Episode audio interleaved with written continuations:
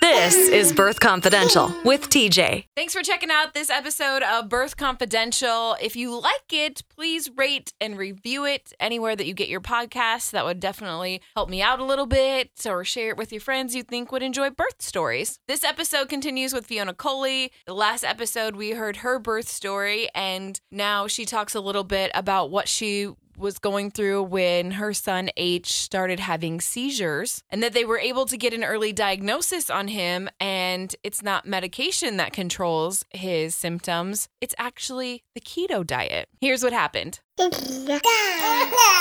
When he was three and a half months old uh, we were home we were here and i took him up to go to bed and i took him upstairs and it was dark. I, I like i could literally remember it like it was yesterday. And i turned the lights on in his nursery and i looked at him and he looked funny and i realized he wasn't breathing. Like legit wasn't breathing. Like he was red and it was almost like he'd been winded and he was staring at me and i just was just like i mean within i think maybe 30 seconds i was out the door and um, my stepdaughter was here and she was in the driver's seat holding him very illegal. You ain't nobody got time for no car seats in that moment. Oh no no. Um, and then halfway to vanderbilt he is hiccuping and laughing and i'm like what? He's fine. I'd called my husband he met me in the parking lot at the hospital and when we got there he was fine still. And my husband and i had a quick conversation. He was like remember like all the covid stuff only you can go in with him like i just wanted to see him before you went in. I, you know and at this point he's fine. And my husband kind of was just like you haven't been sleeping lately like are you basically i think he for a second for a second he thought like i'd imagined it. And he was holding him and then he did it again and he went limp and he just was just like uh, and this was probably within like 10 minutes of us getting to the hospital obviously. Oh, so my husband runs in with him and, and then we spent four days there and they just said oh it's just he had a BRUE kids do this sometimes he must have just had a viral infection and they sent us home and then three weeks later happened again at home here one of my girlfriends was holding him behind me here and once again i drove with him in the passenger seat with her. Second time now. Uh, funnily enough, that happened three times all, altogether, and never did I go past a cop. And I literally drove through every single light, honking my horn, and I was not going to stop. Like, if the cop chased me, whatever, chase me. Um, and so, like, long story short, we went through loads of doctors, and these were apneic seizures, they're called. So it's where he holds his breath. When one would happen, 20 would happen and they would happen in clusters and then they would not happen again so it was like over and over and over he would desat down to like 66 which is like no oxygen and so they would last for like 30 seconds and then he would breathe again so it wasn't like long enough that they were like damaging but obviously you know it's terrifying Nilly did um, that too at 10 months old. The Yes. babysitter had to take her to the hospital and they were like, well, she held her breath and she had a seizure. yeah Yeah, they're like, it's normal. So then I got to take her home and now what do I do? right? So the second time we went home with seizure medication, and they were like, "This medicine will work." And then I was like, "Okay." So now I go home with the baby, and we don't know what's wrong with him. And we'd done the genetic tests, but they were taking a while to come back. And then like he just wasn't himself. Like he got really tired, but he was on a massive amount of drugs, and you know it was just I in my gut I knew something was wrong. I think looking back, like I knew something was wrong from the moment I had him because we had such trouble with breastfeeding and he would feed for a really long time and it all now makes sense now we know what it is he has. Basically he has something called a glut1 disorder which is glut1 deficiency which is literally like winning the lottery without buying a ticket. It is so rare but it, it's just you know it is a mild version of it compared to most. We're super lucky.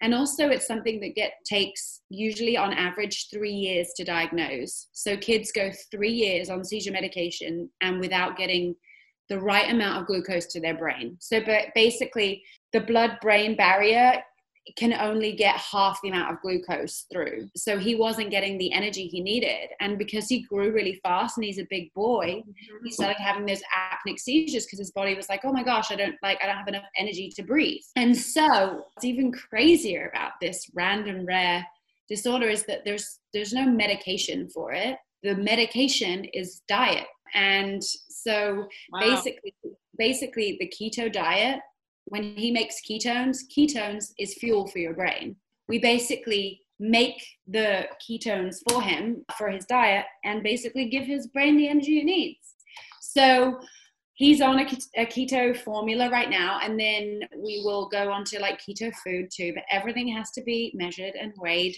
and he's on a three to one ratio which is pretty aggressive so everything he eats has like MCT oil in it too, and it has to be weighed. And eventually, like we're lucky, we've just been told by a specialist that we can wean him down to like a more modified Atkins diet by the time he'll go to school, which would be so much easier for him because that means he'll still be able to eat a lot more like normal foods.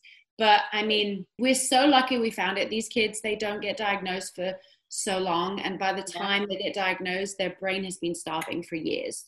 And if your brain has been starving for years, you can't walk or you can't talk or you have like random ataxia or where like your legs will just stop working when you're working when you're like running or something you know when you're expelling energy. His diagnosis is like there's no reason why he won't be like completely fine because it's been caught so early. And we actually have been um, in we're involved with their foundation now because they're pushing for this to be a part of the like newborn tests Yeah. because if this is something that is found at childbirth it's also they're saying it's it's not as rare as you think. It's just undiagnosed. So there's a lot of kids out there that will have this and they're just brushed off with autism and epilepsy when actually if they went on a keto diet like even now even with you know their lives could be completely different. So over time like when i get more time i'm definitely going to be kind of advocating for this charity because it's nothing for it to be one of the tests that they do already. After we have our babies and they take their blood that's what you know that's what they do. And so for him he's super lucky. He was diagnosed in 40 days How did you hear of it or find it or? My husband found it. So he doesn't represent like any kid with it. So kids usually have like failure to thrive. They have their heads are smaller and stuff. Like they show other signs. He didn't have any of those other than he had a spinal tap and his glucose was low. And that's the only thing. And the type of seizures he has were kind of random. Like nobody knew what it was but my husband was reading when we were in the hospital one night and he told them I wanted to do a genetic test because the genetic testing tests for like 300 different epilepsy disorders. This just was one of them. And he didn't tell me at the time, but like now he told me afterwards that he knew that it was that. Like just the signs that like H was eating all the time. Like he would breastfeed all the time because he was like, I need the energy, I need the energy. And then he would sleep. And during that, like the, from the first seizures that happened in those 40 days, he got slower and slower. And I hadn't noticed that before. That kind of like was a was a telltale sign for me. you and your husband, I mean, measuring and weighing, that's what I- y'all do. I mean, listen, if he was gonna have any parents that could help take care of that, I just, it's so bizarre because, like, yeah, you're right. Like, of all the parents, here's the thing also, like, my husband walks out the door every day with his own little Tupperware pot. So, like, when the when the doctor was like, oh, he's gonna have to, you know, take his own food, I'm like, my husband does keto every summer. Like, what are you talking about? so, will he Yeah. have to eat that way now forever? No, not necessarily. So basically once the brain has grown, like once you're once you're grown, you don't require the same amount of glucose. And we know he already gets like 50%. Otherwise he wouldn't even be like the functioning child that he is. So like once he's grown it will be it will be different. Oh, hi. And they actually said to us that in seven months, when we go back, we can potentially um, change him to a modified Atkins diet, like in seven months. But they want me first to get him eating everything first, because obviously with babies, like some days they want to eat, some days they don't. So how do you put a baby on a controlled diet when they have to eat what's on their plate in order to not Yeah. Get sick. I'm in this group, and these women have these great ideas, and they can make food yummy. And and with him, it's like if he has a day where he only wants to eat the this special like chocolate pudding, keto pudding that we make, then so be it. Like it's Yeah. whatever. But I don't think he'll be that way because I feel like he'll just he'll be used to it. When he gets older as a family, we'll make an effort to eat more keto too, which basically means like he can't have my wine, which he can't anyway. Yeah. So in this house, it's not really that difficult mm-hmm. because he can still have all the mm-hmm. things that we can. So yeah. he's so sweet, and he's like he's now not on any medication either, which has its own thing as well. Like because you know he has to kind of withdraw from them, which is kind of messed up when you think about it. I know. So he's been a little ratty. He's being so good. My four year old won't sit that long. Do you notice just a completely different baby now? Oh my gosh. And I also, like, as soon as we got the diagnosis, it actually was New Year's Eve. We were in the hospital on New Year's Eve, which is crazy because the year before on New Year's Eve is when I told Daniel I was pregnant. And the year before that, he asked me to marry him on New Year's Eve. So, like, our New Yeah. Year's Eves have always been pretty special.